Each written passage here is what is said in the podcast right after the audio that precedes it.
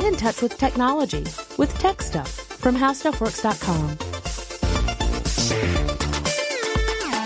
Hey there and welcome to Tech Stuff. I'm your host, Jonathan Strickland. I'm an executive producer here at HowStuffWorks and I love all things tech. And welcome to part 2 of How the Death Star Works.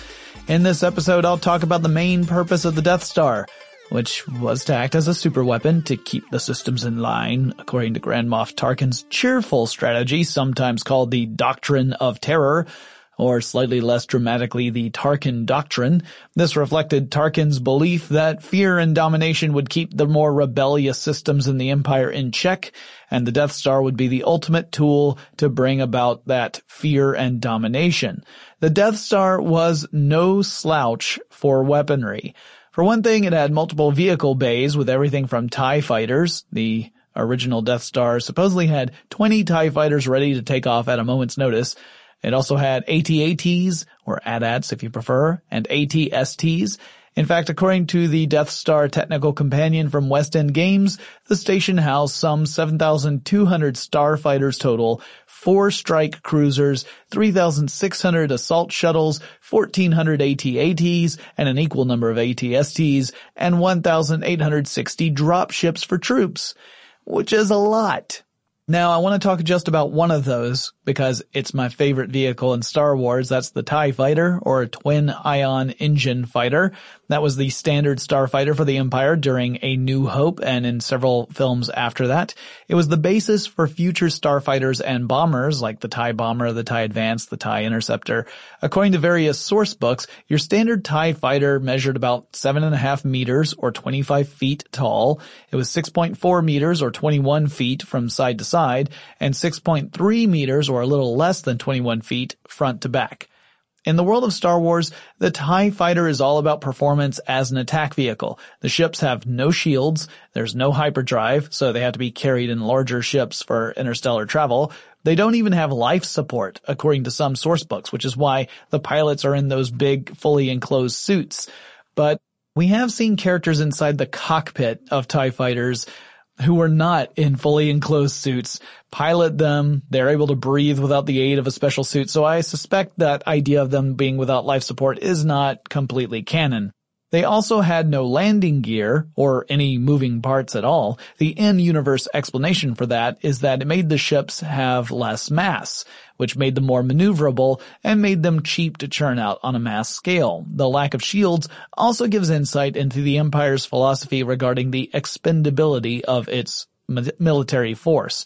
Now, in our last episode, I talked about ion thrusters and how they work. Such an engine could move around a starship, like a TIE fighter, but it would be a really poor choice for a starfighter due to the very slow acceleration rate. It would take a long time for a TIE fighter to accelerate to attack speed if all it had to rely upon were ion engines. This comes down to simple physics. Shooting out subatomic particles or even atomic particles or molecular particles, that only transfers a tiny amount of momentum to something the size of a starcraft, so you're not going to get up to speed very quickly. Back to the Death Star. The station itself was really well armed all on its own. Part of the exterior of the Death Star is the big concave section that houses the station's superlaser emitter. In addition to this massive laser, which I'll talk about more in a bit, the Death Star's armament included tractor beams, turbo lasers, Super Blaster 920 laser cannons, and ion cannons. And I think starting at, looking at all of these different ones would be really helpful. So let's take them turn by turn. I'm going to start with ion cannons first. These are a cool idea. An ion cannon in Star Wars fires out charged particles, aka ions. So an ion is an atom or molecule that holds a net electric charge because it either has more or fewer electrons than it has protons. So electrons are negatively charged subatomic particles and protons are positively charged subatomic particles. So if you have an equal number of each in an atom or a molecule, your net charge is neutral. But if you have more electrons than protons, the particle will have a negative charge. If you have more protons than electrons, then you've got yourself a net positive charge. So in Star Wars, ion cannons fire off beams of these charged particles, Whether they're positive or negative, I don't know. And the intent is to disrupt the electrical systems at the target. So ion cannons do not cause direct physical damage, typically. Rather, they disrupt electrical systems, like shields, which allows other weapons to do the heavy blasting. Now, this isn't that different from something that does happen in the real world called an electromagnetic pulse. There are actually electromagnetic pulse weapons, or EMPs. Now, EMPs don't have to be weapons. There are natural phenomena out there that will generate electromagnetic pulses, but they are also created through stuff like nuclear weapon detonations. We didn't know this necessarily when we were first building nuclear weapons, but we found out about it. These pulses can overload electronics with a voltage surge from electromagnetic energy, which effectively can fry electronic circuits if the force is strong enough and the circuits are not protected. The larger the circuits you're using here, the more likely you're going to see an impact. So if you're talking about a relatively simple small circuit, it may not have enough of a voltage surge to cause any damage. Also, if it's in operation, it's more likely to be damaged than something that is turned off. So an EMP blast over like a power grid could cause massive damage. That's essentially one gigantic circuit. You got a lot of big conductors there, and a powerful EMP blast would definitely cause a massive surge through that system. Now, we don't have ion cannons in the real world, though there have been experiments with particle beam weaponry, which would fire charged particles at high velocity at a target. Such weapons would have been tested with the possibility of using them in anti-missile defense systems, for example, with the intent of rendering missiles useless or blowing them up before they reach their intended target. Essentially, these weapons deliver billions of charged particles at high velocity to targets to disrupt their atomic or molecular structures. It technically delivers kinetic energy to the target, which is the same as a conventional weapon, like a gun or a rifle, only the bullets in this case are on the atomic or molecular scale. There are some challenges to designing these, since they tend to fire charged particles, and particles with a similar charge will repel each other. So inside a particle accelerator, for example, you've got these really powerful magnets that generate a magnetic field that keep those charged particles focused in a tight beam. They can't wander because you're using this other very massive magnet to keep them in line. But if you were to fire the beam outside of those magnetic fields, then the fact that you have all these similarly charged particles, they're going to push against each other and the beam would spread out rapidly, and that would reduce its effectiveness. Plasma weapons are sometimes referenced as a possible alternative when it comes to energy-based weapons, but these come with their own restrictions. Plasma is a conductive gas, meaning there are free-roaming electrons in the gas. It is the most plentiful form of matter in the universe. It's typically low-density stuff, and at very high temperatures, it's the stuff of stars. But it's not ideal for any sort of distance weapon, as the gas will expand and disperse outside of containment. If you have a high-pressure plasma gas and you release it into the general environment, that high pressure is going to cause the gas to expand as it enters the lower-pressure environment, and it starts to become less cohesive. It starts to lose energy rapidly. So you would have trouble finding a way to direct the plasma to a target at a high enough speed and coherence for it to actually do anything. Plasma does work great in short-range applications, such as plasma torches. We can use powerful electrodes to ionize gas as it passes through a nozzle and create a very powerful cutting tool this way, but it's not going to become the new long-range weapon for space. Now, I've got more technology I want to discuss before I hit the really big topic, lasers, and that's tractor beams. The tractor beam plays a big part in A New Hope, as the Empire uses it to immobilize and capture the Millennium Falcon. So could such a thing actually exist? Well, I'll tell you right after we take this quick break to thank our sponsor.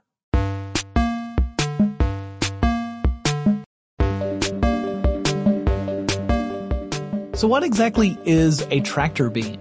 Well, a tractor beam is some form of energy that can draw objects closer to the source of the beam, which defies common sense, as typically, if you send anything out toward an object, it tends to push that object away rather than pull the object closer. But we do have experiments that mimic the tractor beams we see in science fiction, but they only work on a teeny tiny scale.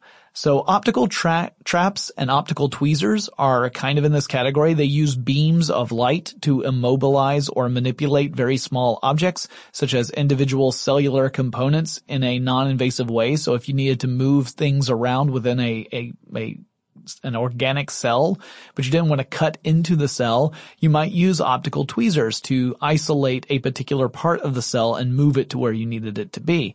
But these methods are more about pushing a particle around, not pulling it toward the source of the energy. So it's really, again, tweezers is the right term for it. It's not like you are magically latching on and harpooning it and pulling it toward you. But there are some that are closer to the concept of tractor beams. Bessel beams can draw a particle toward the source under specific circumstances. A Bessel beam is a type of laser beam that, rather than forming a single coherent beam, manifests as a series of concentric circles surrounding a central dot. So think of your typical bullseye target, like in a dartboard.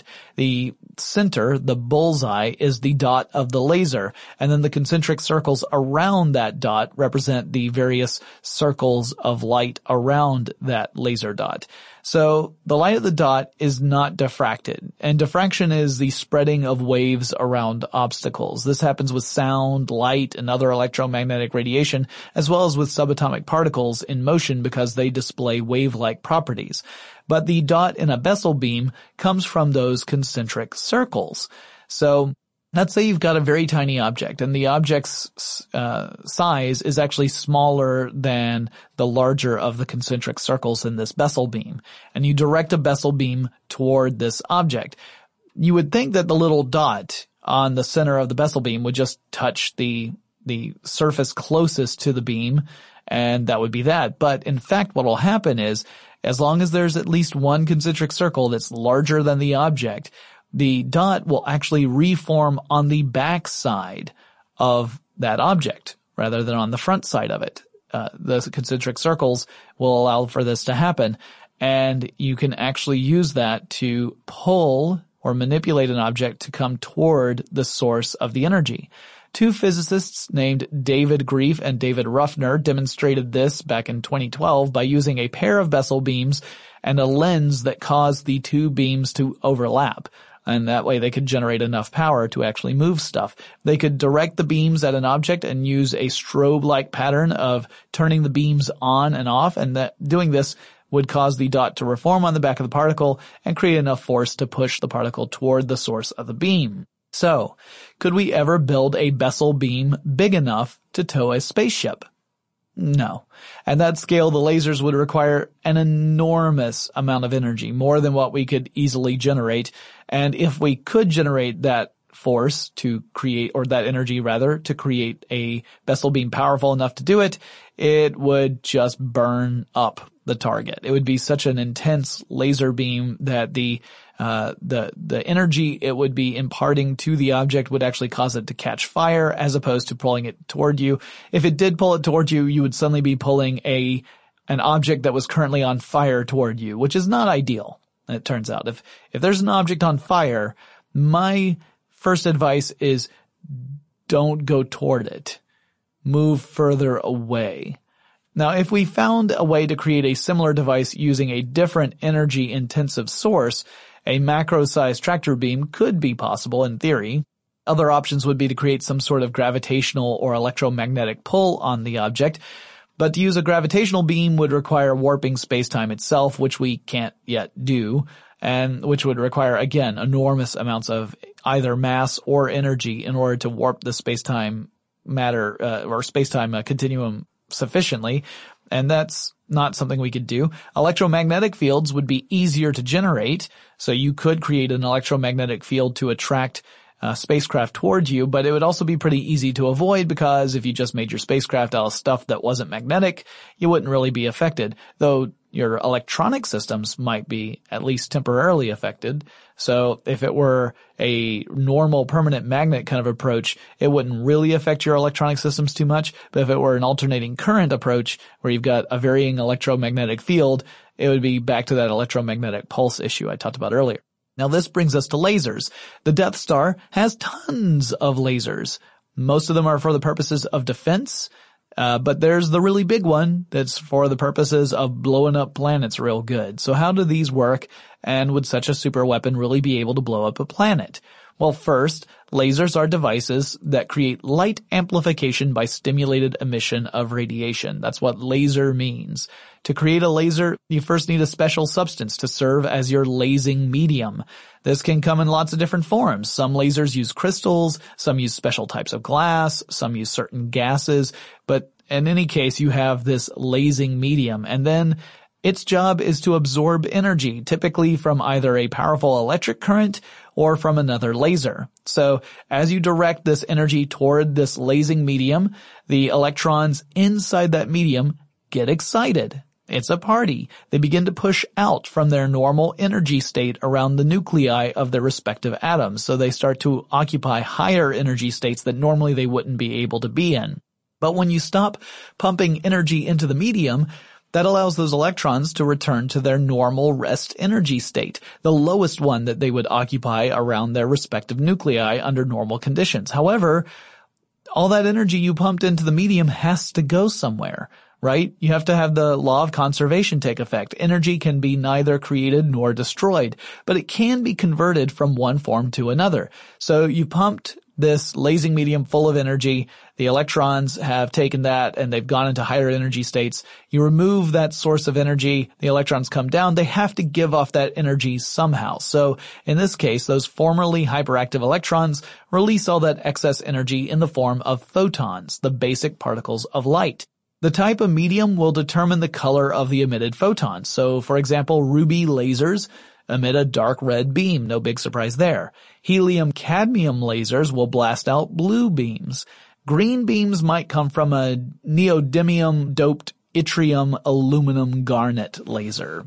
What the heck is that? Well, it's a crystal in which a small amount of triply ionized neodymium replaces about 1% of the yttrium ions in a host crystal. And the reason I bring it up is that the super laser of the Death Star is green, although they don't use that as their lasing medium. See, in the world of Star Wars, special weapons like lightsabers and the Death Star's super laser depended on these fictional materials called kyber crystals, which are attuned to the Force, which is that mystical power that binds all things together. So the Death Star super laser is kind of magic, I guess. But like I said in the last episode, Star Wars is really more of a fantasy than a science fiction story. The Death Star uses 8 lasers aimed at a focal point to create the super laser. It's the combined laser that the Empire uses to blow up planets. And how powerful is that laser? Well, according to Dr. Patrick Johnson, who wrote The Physics of Star Wars, it'd have to be a real whopper. Now, Dr. Johnson does not calculate how much energy the laser would need to destroy a planet, because real-world physics don't work the way we see the events unfold in Star Wars. Hitting a planet with a laser, even a super powerful one, would not make it explode as if the entire planet were made out of TNT. You could heat up the planet considerably, effectively killing off all life on that planet, and if you kept a powerful enough laser on a planet long enough, you could start to melt the planet, but you wouldn't cause it to explode into a billion pieces. And that makes sense. It's similar to how you can burn wood using a magnifying glass and sunlight. It takes a little bit to heat up the surface enough to start the process, so it doesn't instantaneously happen. If you have a really powerful magnifying glass and you have a good angle on the sun, you can start burning wood very quickly. But even then, you're talking about heating up a substance to the point where it starts to burn. Even a super powerful laser would not instantaneously cause a planet to explode.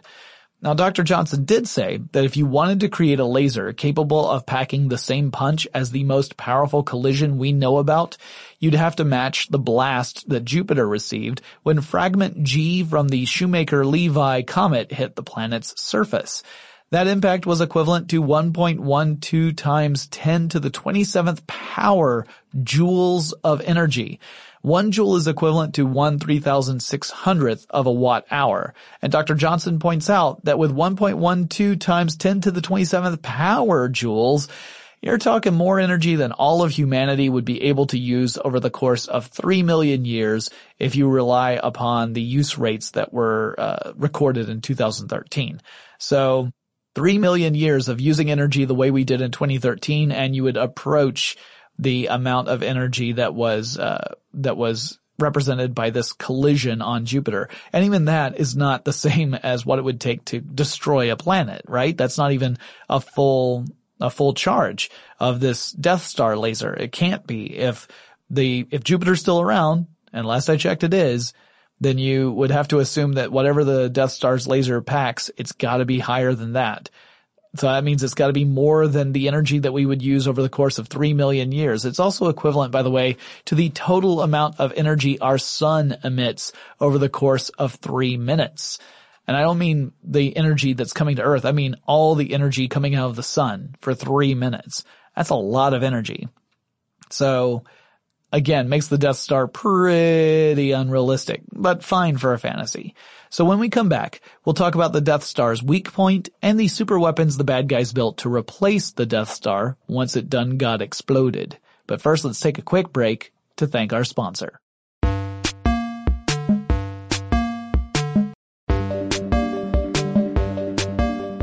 So, that ventilation shaft, what the heck was that about?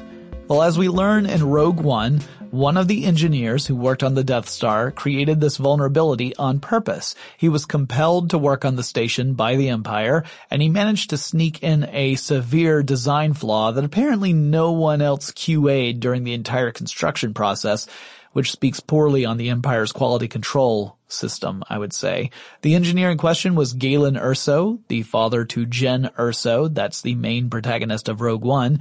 Galen Erso's design had a ventilation shaft running from the exterior surface of the Death Star directly down to the very core of the hypermatter power reactor.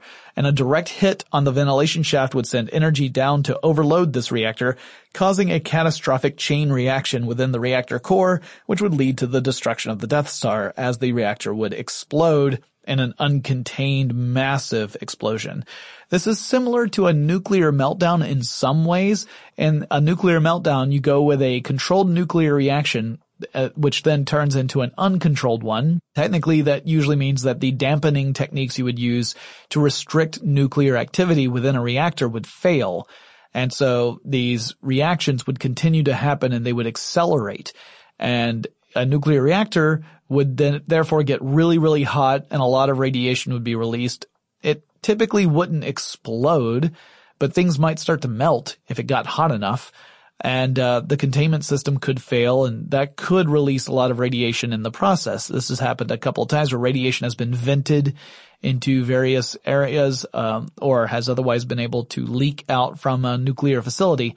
You still wouldn't see a massive explosion, really. You would just have a lot of very deadly radiation leaked into the environment, which is pretty darn bad all by itself. But the Death Star, of course, relied on hypermatter, which apparently is extremely volatile, so I'm going to give this one a pass. Now, some quick discussion about the successors to the Death Star. The Death Star II, son of Death Star, which we saw in Return of the Jedi, was similar in many ways to its predecessor. Like other elements of Star Wars, there are major discrepancies regarding the Death Star II's size. I'm talking about huge discrepancies. So some sources state it had a diameter of 160 kilometers. That was the same size that I used when I was making all my calculations for the first Death Star. And again, there are other accounts that say the Death Star, the original one, had a diameter of 120 or 140 kilometers. So that one also had a lot of disagreement. But other sources say the second Death Star was much, much bigger, at 900 kilometers in diameter. That would put the circumference of the Death Star II at 5,652 kilometers, which means it would be about half as large as our moon. Whereas, of course, the first Death Star was 1/20 the size of our moon. So it would be much, much bigger if, in fact, those numbers are the official ones. But it's really hard to track down what the official term was. So it had similar armaments and vehicle complements as the original Death Star, just presumably more of them. The new design did not have that thermal exhaust port of its predecessor. It specifically was designed to not have that same weakness. Instead, it was using millions of smaller ports all across the surface of the Death Star II, and they were measuring just millimeters across. That would cut off access to the station's core from the outside once the station was completely built. But during the events of Return of the Jedi, the Death Star II is still under construction. So while there's no thermal exhaust port, there are these big honking gaps in the external hull of the Death Star that a ship the size of, say, the Millennium Falcon could fly through to get access to the station's core. So the Death Star II's defense was boosted by a ground-based shield, a deflector shield. The Death Star II was presumably in geostationary orbit above the forest moon of Endor, which had the Imperial Shield Generator on it. Geostationary orbit means that you are in an orbit high enough where you are consistently over the same point on the ground of whatever body you are orbiting. So if there were a satellite in geostationary orbit above Atlanta, it means the satellite would always be directly above Atlanta, even as the Earth continued its rotation. So we presume that the Death Star II was the same way in order to have this projected shield consistently wrapping around the Death Star II. Shields, by the way, in the Star Wars universe are energy shields, which use some sort of energy field to deflect incoming attacks. There were deflector shields that could deflect energy fire and others that could deflect physical or kinetic-based attacks. A lot of ships would have both. For energy attacks, that might be something similar to a magnetosphere. Earth has a magnetosphere that protects us from much of the sun's more harmful radiation. The magnetosphere deflects charged particles, which prevents them from hitting the Earth and causing massive problems for the biological critters we have here. When we send people to space, we actually have to include shielding to help protect them against such radiation as they travel outside the protective magnetosphere. Presumably, deflector shields are somewhat similar, though their specific mechanism hasn't really been explained. And then there's Starkiller Base. We'll just chat about this for just a moment. This is the super weapon that appears in The Force Awakens. It is an ice planet, a roving ice planet. It's actually mobile. And it serves as the housing for this weapon, which could send a powerful laser across the galaxy to destroy entire star systems. The weapon would run on a dark energy that is plentiful and poorly defined, as is the wont with Star Wars. The planet would harness this energy using nearby stars and pour all that energy into the planet's core, which would continue to contain the energy until the weapon was ready to fire. They would essentially breach the containment field to allow this energy to escape in a big blast. And through the firing process, it would be converted into something that they called phantom energy, which does not exist, but it could actually tunnel through hyperspace, thus traveling across the galaxy to its target and even moving faster than the speed of light, because again, it's using kind of a wormhole approach. It's not traveling the entire distance from Starkiller Base to the target. It's using hyperspace to kind of leapfrog to that position. And it was strong enough to destroy multiple planets in a single firing, which, suffice it to say, is way beyond anything we can do and relies upon physics that do not exist in the real world, so there's not really any way I can tackle this, except to say that we do have a concept about civilizations that are capable of harnessing all the energy coming out of a star, which comes from the Kardashev scale. This describes civilizations by how much energy they can harness relative to their surroundings. So a type 1 civilization on the Kardashev scale would be able to harness all the power coming to its planet from its nearby star. So in our case, we would be a type 1 civilization if we harnessed all of the energy that the sun was shooting at us specifically. Like all the energy hitting the Earth, if we could harness all of it, we would be a type 1 civilization. We can't do that. We lose a lot of the energy that is coming from the sun. Some of it gets reflected off. A lot of it gets lost as heat. We're not harnessing all of it. So we're not truly a type 1 civilization yet. A type 2 civilization would be able to harness all the energy coming out of a star entirely, not just the stuff hitting our planet. So if we were a type 2 Kardashev civilization, we would be able to harness all the energy coming out of the sun, not just the stuff that's directed our way. And we would need something like a Dyson sphere to do that. And I'll have to cover a Dyson sphere in a future episode and explain what that is and how that would, in theory, work. And then the types of the Kardashev scale civilizations go all the way up to type 5, which would be a civilization so powerful that it would be capable of manipulating reality itself and boy, howdy would I like to see that happen. But I have a feeling if such a thing were even possible, it's nowhere close to ever being something that humanity's going to see. However, that does conclude our episodes on the Death Star, the most powerful weapon in the galaxy, and the hubris of the Empire that allowed such powerful weapons to be destroyed thrice over. And it was fun to look into this. I enjoyed being able to use Star Wars to talk a little bit about tech and physics, and that's always a blast to be able to use some pop culture to talk about other stuff. If you guys have suggestions for future episodes of tech stuff, whether it's an episode topic like technology or a personality in tech or a company in tech that I should cover, or maybe there's someone you would like me to speak with, an interview of some sort, or maybe a guest host, let me know. Send me an email. The address for the show is techstuff@howstuffworks.com, or drop me a line on Facebook or Twitter. The handle for the show at both is techstuff, HSW. We've got an Instagram account. Make sure you go out and follow that. And I record shows on Wednesdays and Fridays, and often I will stream them. So if you want to see me record a show live, go to twitch.tv/techstuff. You'll find the schedule there. You can jump in, join the chat room, and I'll be glad to chat with you when you're in there, and I'll talk to you again really soon.